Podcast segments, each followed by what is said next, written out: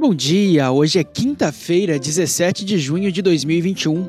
Eu sou o Vaci Álvaro e este é o FRT Cast, o nosso giro de notícias para você começar o dia bem informado.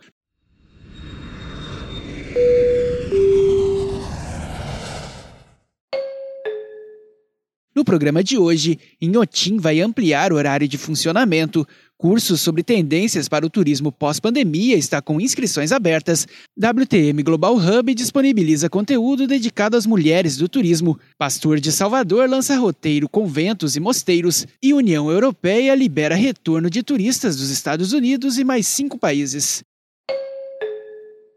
O Instituto Inhotim anunciou que vai aumentar os dias de visitação por semana durante o mês de julho, para proporcionar contato com arte e natureza para as famílias durante o recesso escolar, o Instituto, localizado em Brumadinho, Minas Gerais, funcionará de quarta-feira a domingo. O novo acordo começa no dia 30 de junho.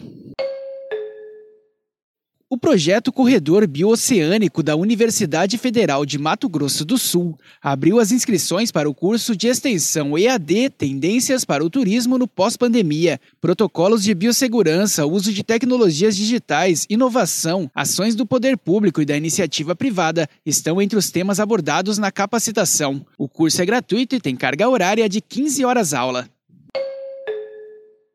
A WTM Latin América acaba de disponibilizar em seu hub digital a última série de conteúdos antes do evento virtual, que acontece de 10 a 12 de agosto, sobre o tema Mulheres no Turismo. A plataforma vai oferecer um webinar com Carolina Stolfi, um podcast com Mariana Aldrigue e a live session que acontece no dia 6 de julho com Rogéria Pinheiro.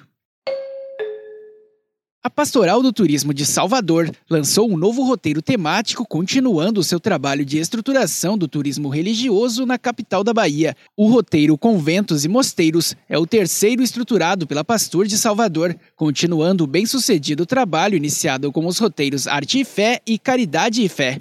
O novo roteiro de turismo religioso em Salvador percorre alguns dos principais e mais antigos conventos, mosteiros e igrejas de Salvador, espalhados pela região do Centro Antigo, também chamado de Centro Histórico Estendido de Salvador.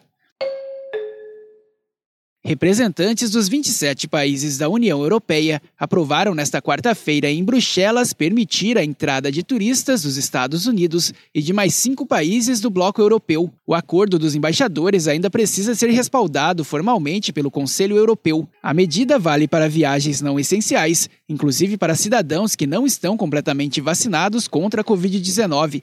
Além dos Estados Unidos, serão beneficiados cidadãos de Taiwan, Sérvia, Macedônia do Norte, Albânia e Líbano. E por hoje é só. O FRT Cast é uma produção da FRT Operadora. Acompanhe a gente pelas principais plataformas de conteúdo como Spotify, Deezer e Apple Podcasts. Amanhã tem mais. Até lá!